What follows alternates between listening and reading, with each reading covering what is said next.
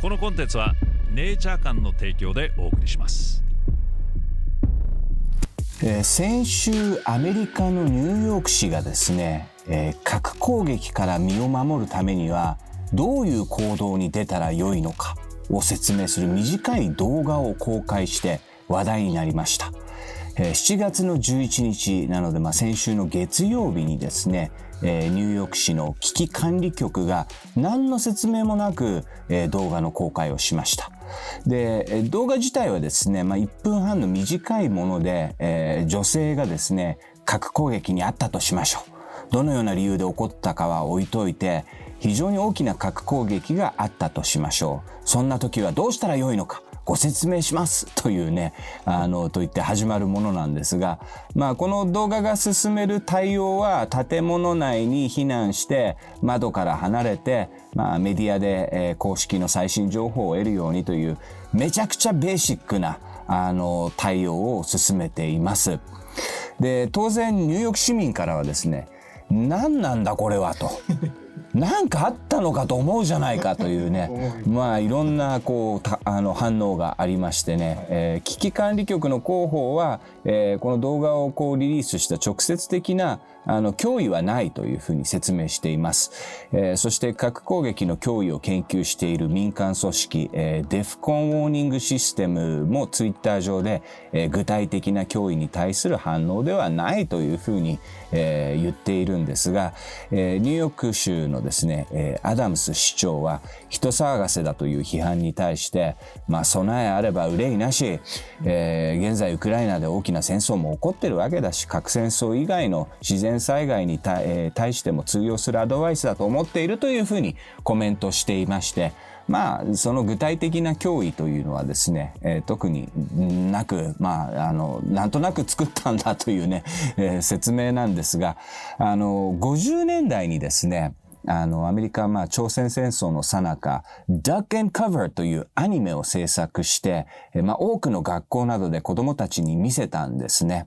で、これまあ亀のキャラクターが登場してですね、えー、猿がダイナマイトをそばで爆発させるというもので、えー、亀は甲羅の中にこう、あの、避難するという、そういうアニメなんですが、あの、Duck and Cover ってまあ身をかがめて、かばえというね、あの、ことで、まあこれがまあその50年代のその核攻撃に対するその反応としての合言葉のようにね、duck and cover! もしドカーンと来たら身をかがめてっていうね。で、まあ、よくこのアニメは馬鹿にされるんですね。その核攻撃に対してまあ身をかがめて、そんなんでどうにか守れるわけないじゃないというふうにね、こう言われるわけですが、まあこれが50年代のアニメですね。で、そっから70年経った今、まあ、新しく出た動画を見て、まあ、ちょっとはアップグレードはしてんのかもしれないけど、まあ、大して変わらないんですね、言ってることはね。まあ、あの、建物の中に入ってとかね。あの、まあ、それぐらい核攻撃っていうのは、その、一度起こってしまったら、70年経った今でもね、できることというのは非常に限られているという、ことの象徴なのかなというね、あの、まあ、特にその核攻撃から我々はその身を守る手段っていうのはですね、持ち合わせていないんだなというふうにね、なんかこの動画を見て僕は感じました。うん。あの、窓を閉めてとかね、あの、で、地下室があったらできれば地下に行ってとかね、あの、まあ非常にベーシックなことで、で、まあメディアを参考にしてとかね。うん。だまあ、まあできることないよね。核攻撃が本当に起きてしまったらね。例えばまあニューヨークみたいなその大都市でね、その核攻撃があったらまあこうしたら助かるよとかってね、特にこう言えることはない。まあ70年経った今でもね、特にその防御法っていうのはね、特にこうない、ないのかなというふうにね。うん思うんですけどね。なんででもこんなの作ったんだろうね。いきなりね。なんか理由があるのかっていうふうにね、ちょっと思ってしまいますよね。ただまあ公式の発表としては、えー、直接的な脅威は特にないと。ツイッター上では、え、何なのこれっていうね。いきなり、いきなりそういうのがね、あの、発表されたんで、特に理由はないというふうにね、市長は言っていますね。うん本日紹介するネイチャー館の商品は CBD グミ。手軽に CBD を摂取できるグミタイプで毎日美味しく必要な量の CBD を摂取することができます。ジューシーで一口に高品質かつ THC ゼロの CBD オイルが配合されておりオイルの持つ独特の風味やカプセルタイプが合わなかったという方におすすめ。1粒 10mg、25mg の CBD オイルを含む2タイプがありご自身に合った摂取量でお選びください。そして CBN オイル。ヘンプに含まれるカンナビノイド THC の酸化分解によって生成される CBN オイル。ネイチャー間の 10%CBN オイルは高品質のカンナビノール CBN と純粋なオーガニック MCT キャリアオイルを組み合わせたオイルです。専門家による抽出とろ過が行われ検出されないレベルの THC0.01% が保証されています。体内のエンドカンナビノイドシステムと相互作用し心理的機能へ働きかけることで効果が認められ睡眠補助として世界中で使用されています。毎日のニーズを満たす一品としてぜひお試しください。さて現在このチャンネルをご覧の皆様にネイチャー館の商品が15%オフとなるお得なクーポンを公開中です。購入の際に所定の入力フォームにデイブ15と入力してください。セール商品にも併用可能です。心身のリラックスやストレス緩和不眠の緩和などの効果を期待できるということで世界中で注目を浴びる中厚生労働省の認可を受けた CBD 商品を試せるお得なチャンス詳細については下の概要欄をチェックしてください先週、はい。あのーまあ、ジョー・バイデン、ジョー・バイデン。ジョーうん。について、あの、取り上げて、はいはいまあ、デイブさん曰く、まあ、はいアメリカ歴代最低の大統領だと。うんうん。で、日本の皆さんはどう思ってるのかっていうところで、うんちょっとアンケートと取ってみたと。うん。今の時点で1540票うん。投票があっうて、ん。ありが8%、うん。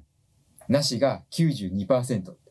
うん。ありが8%。はいうん。ジョー・バイデン大統領、ありがありが8%。8%うん。なしがうん92%。92%。うん。めっちゃなしなんだなと。そうね。うん、そうね。うん。まあ、はいかなり今、ジョー・バイデン大統領はね、はいあの、世界中の、その、マスメディアにおいてはい、ちょっと、大丈夫なのかみたいな、はいあの、うまあ、うまあよくその、まあ、ボケてる大統領とかっていうふうにね、うん。あの、批判がすごく多いですね。あの、オーストラリアのメディアなんかもね、はい。もう、あの、やばいんじゃないかっていうね、あの、批判がすごくこう、多くて、はい。えーっと、やっぱりその、年もね、年なのでね、あの、ちょっとアメリカの大統領っていう、その、仕事をね、こなすのには年を取りすぎちゃっているんじゃないかっていう批判がすごく多いですね。うん。で、まあ、まあ、ちょっと思うのは、はいやっぱり、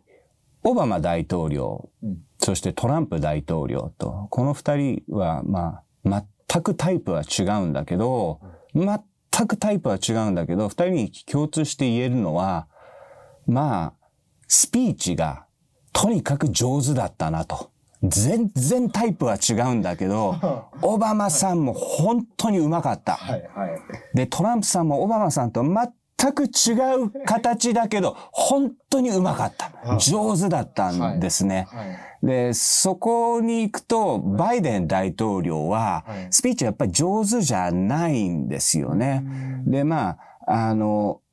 ボケてるとかっていうふうにね、はいよくメディアではい言われるし、まあ本当に、あの、その、ちょっと地方小学校入ってるのかどうか僕はわからない。その、はい。専門家はそう入ってるっていう指摘もこう出てきているんですけど、はいただ一つ言えるのは、もともと、はいあの、ほ本人のあの話としては、はい。どもりがこうあったんですね、子供の頃。で、それを克服するために、あの、まあ、それを克服したと、自分は乗り越えたと。はいだから、もともとそのスピーチとかそういうのが、はいあの、得意な人ではないんですね。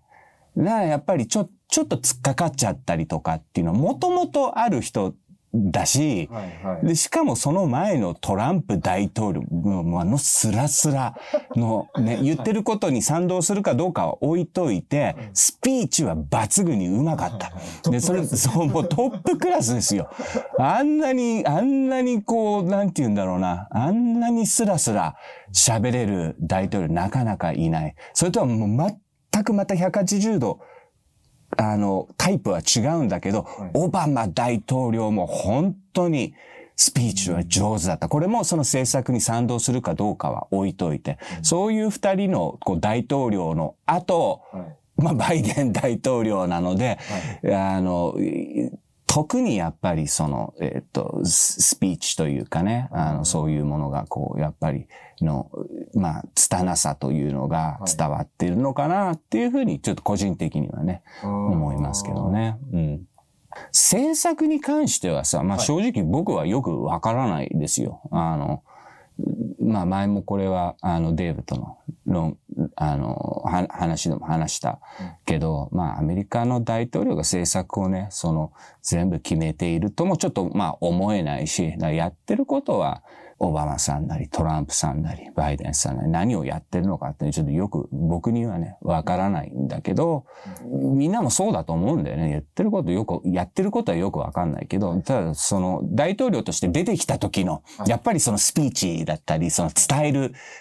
技っていうところで、みんな、その、ある程度、その、えー大統領の技量っていうものをね、一般の人たちは測ってるんじゃないかなっていうふうにはね、ちょっと思うから、だからそこがこう、やっぱり、あの、バイデンさんはね、非常にウィークかなっていうふうにはね、あの、思いますけどね。まあうん。若者層からの支持も落としてるみたいなうんうんまあ、もともとその人気のある人ではなかったわけだし、はいあの、バイデンさんの人気で、この間の選挙、別にバイデンさん、バイデンさんが受かったっていうふうに思ってる人は多分誰もいないと思う。うん。うん。あ、そういう感じですね。トランプさんではまずいだろうっていう票が多かったっていうことだというふうにね、あの、い一般的には言われてますけどね。まあそれもその、あの、不正選挙だったとかっていうはいこう話もね、たくさんこうあるわけですしね。あの、はいまあ、その、真相はどうだかっていうのはわからないんだけど、ただまあ、あの、アメリカのその、